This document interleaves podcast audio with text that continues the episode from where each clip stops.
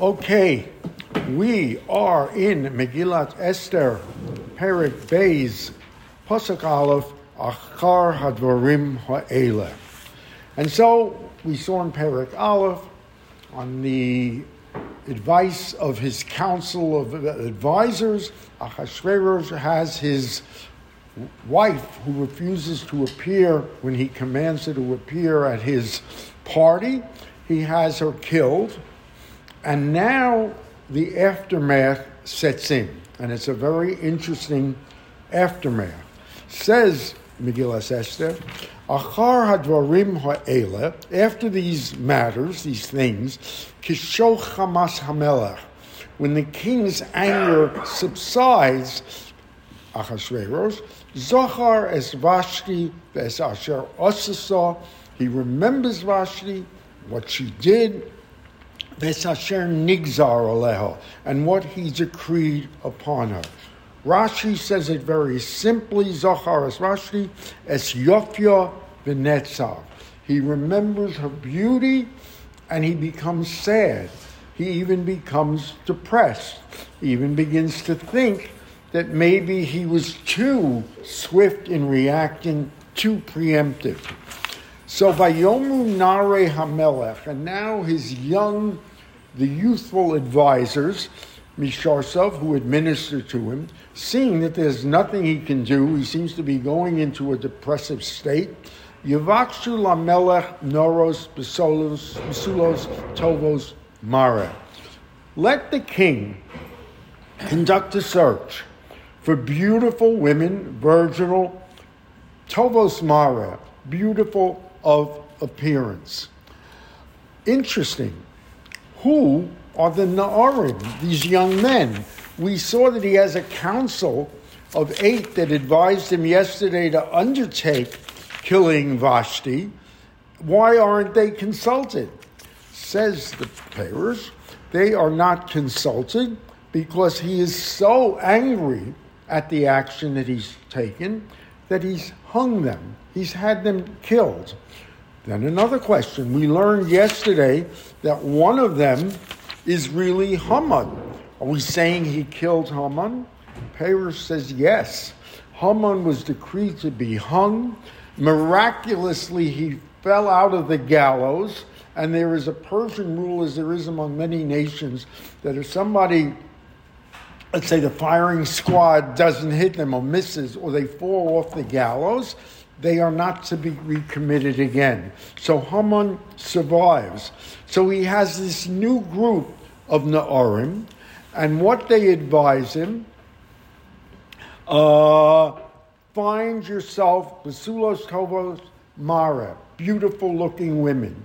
And what they do is by Vayifkod Hamelech Pekidim Bechol Medinas Malchuso, he appoints a representative in each of the 127 provinces whose job is nothing other than to round up by Yikbatsu as Kol Nara Basula, to round up virginal girls, Tovas Mara, beautiful of look, El Shushan Habira, bring them to the capital city of Shushan, El Beis Hanoshim, to the harem, Ayad Hege Soris Hamelech, which is under the control of Hege. Soris means a eunuch of the king whose job is to just monitor the harem. Shomer Hanoshim, he's guardian of the women.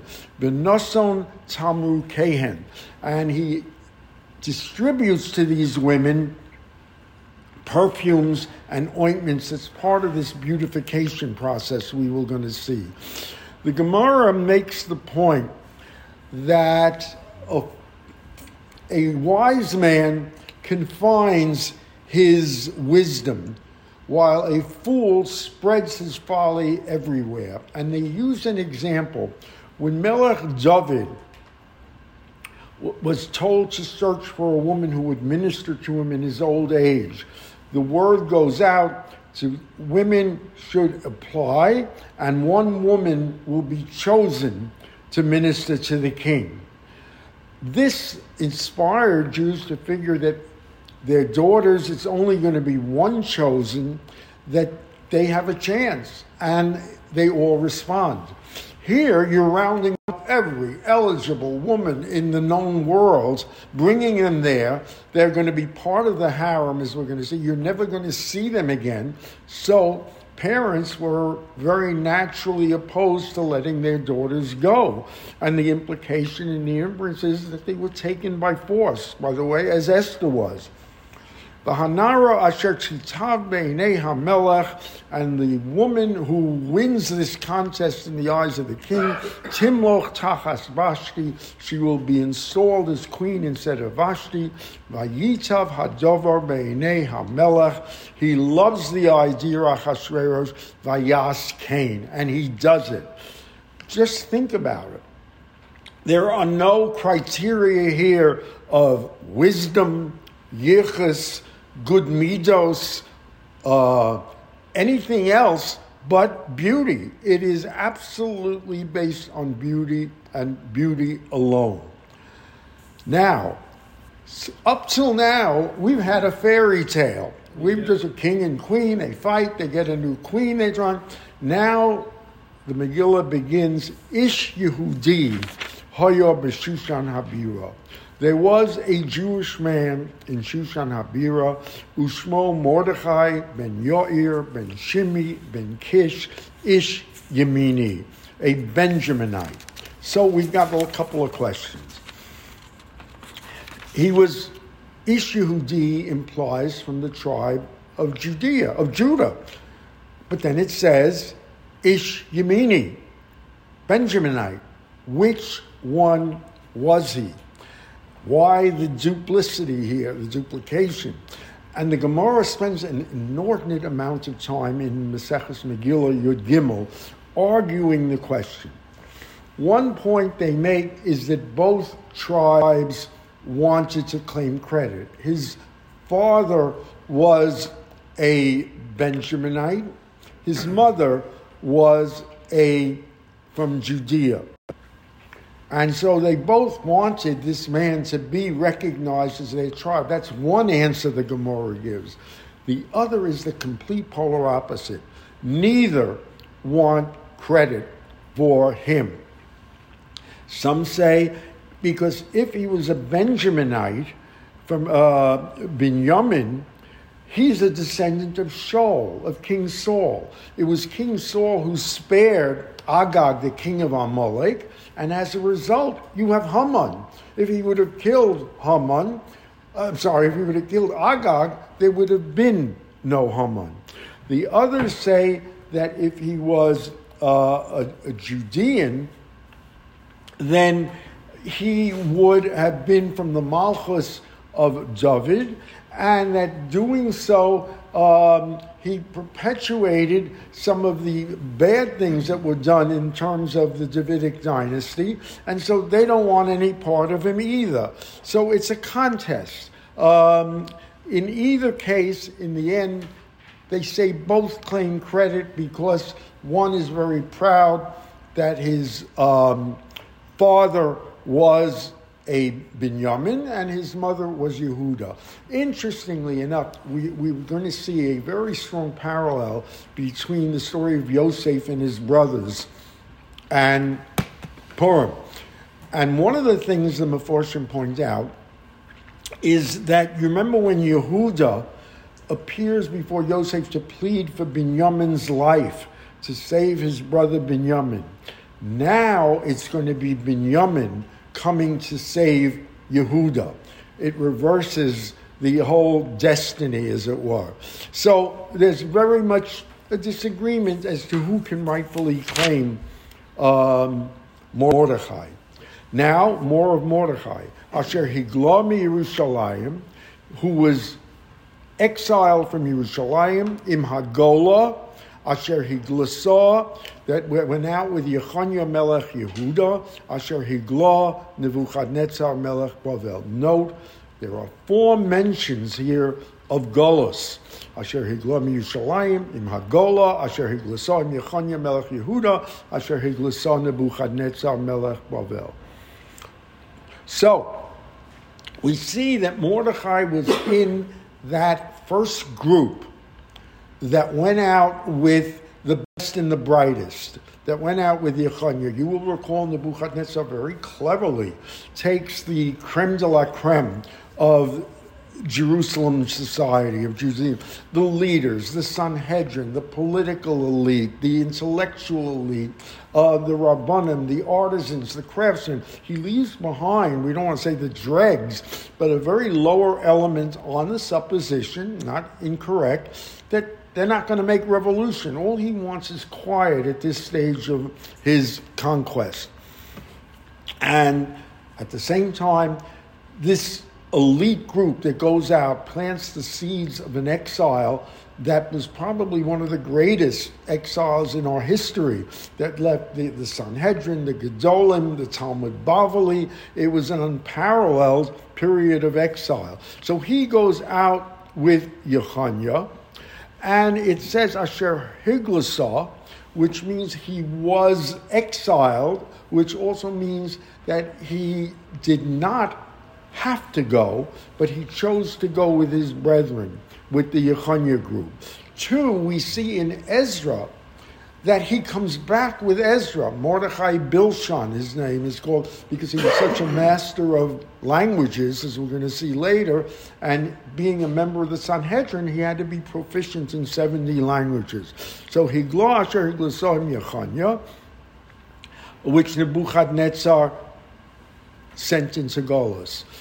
This is one of the four psukim in the Megillah that we are commanded to read out loud. We read it out loud, and the Shulchan Aruch tells us we read it in the Nusach, the cantillation of Eicha. Um, one, we read it out loud because it's the beginning of the Geula, and Mordechai appears in all four psukim, which we're going to learn, that he is part of this geula that is going to come. So we're proud to read it. At the same time, he is sent into Golos, and so we read it to the tune used in Eicha.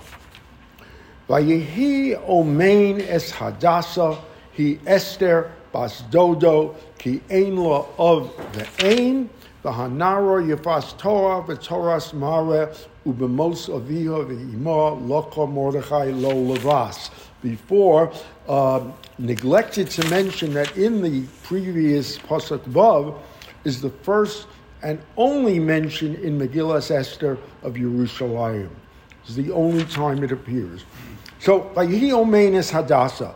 He was an Omein. There are different terms of Omein, but Omein is most popular uh, interpreted as an Omein. He was a foster parent to Hadassah who is the same as Esther, Bas Dodo, who was the daughter of his uncle Mordechai. He ain of the aim. She had no mother or father. The Medrash tells us her father died after her conception, so she never ever saw him, and the mother died, Rahman in childbirth. So he became the guardian. You want to say the foster parent. Ki ein lo of the aim v'hanara yefas toa v'toas mara. And they described she had a beautiful physical appearance, and Toas Mara, she just appeared lovely. There are only two other times in the Torah that the expression Yefas Torah v'Toas Mara are used.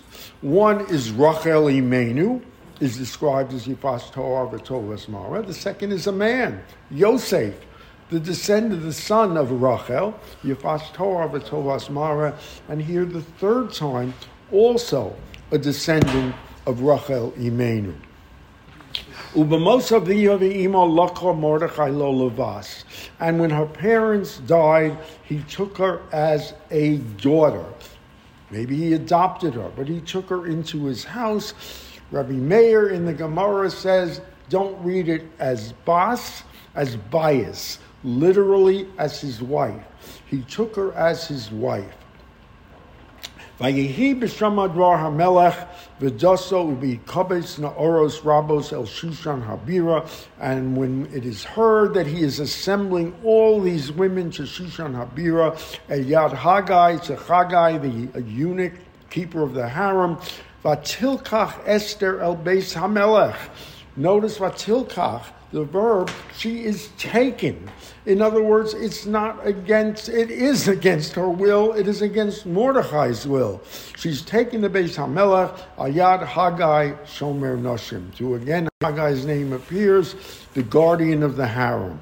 Were they taking only single women or married women? Taking single, women? they were only taking single women. What do you mean? You- Were they, they were only taking single women to the to the harem. Yes.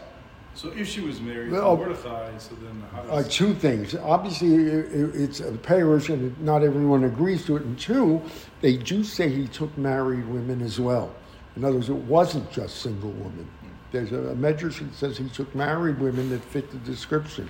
Because earlier it says maidens, implying virgins, so that would. Right. th- th- Yeah. All right. Yeah. But th- th- there is one that says he took married women.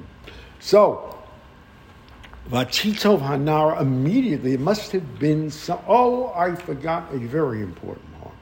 She's called Hadassah, she's called Esther. Why two names? We know that they were given Hebrew names sometimes, and they were given uh, Persian names, which is which we, we, we differ on. But Hadassah is because she had the beauty of the Hadassah, the myrtle tree, which is extremely beautiful and attractive. She had it. Esther, because she was secretly involved in her Jewish practice, and Esther also means of great beauty. And there is no question, her beauty is very impactful, because we see from Pasuk Tes, Vatitav Hanara Be'ena Vatiso Chesed Lefanav. Chegai is immediately senses. Now remember, he sees a lot of women. Something about this woman is different. Could be her modesty, could be her midos. He is drawn to her. And he does wonderful things for her. He increases her allotment of cosmetics and perfumes. The Esmanoseha. Manoseha implies her food portions. He gives her or gets her kosher food that she does not eat non kosher food, and he gets it for her somehow. And Esheva Hanaros Haruyos Laseisplami Beis Hamelech. She gets seven, as each woman got, seven maids who wait in attendance on her. By Yeshana es narosel latol beis hanashim. And what she does, Esther, that the other women do not do, is she uses the seven women, one for each day. They may have them all at one time or scattered like that. She has it for one day for the specific purpose of being able to count when Shabbos is. When that seventh maid appears, she knows it is Shabbos.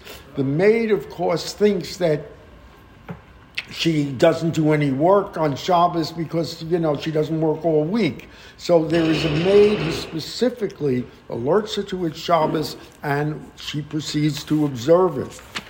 Lo higida Esther es ama ve'esmolateha. She does not reveal the nation she comes from, her birth.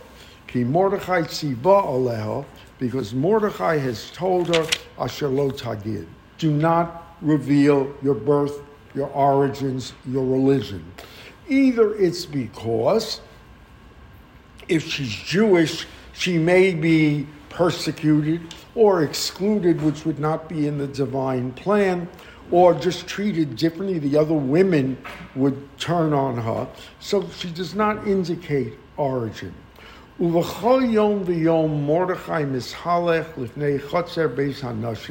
And each day Mordechai plants himself opposite the courtyard where the women are kept.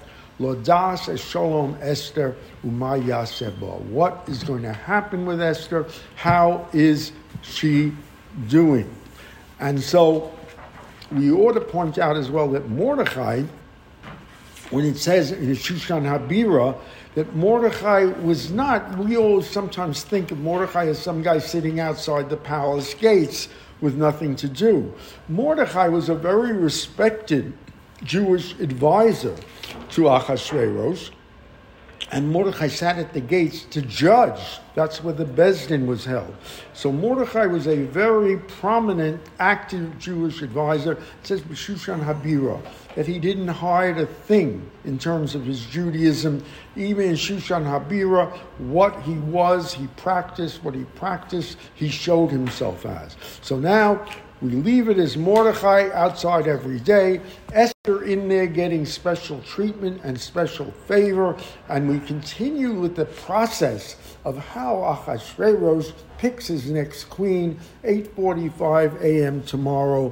Don't want to miss it. Be there, Ad Khan.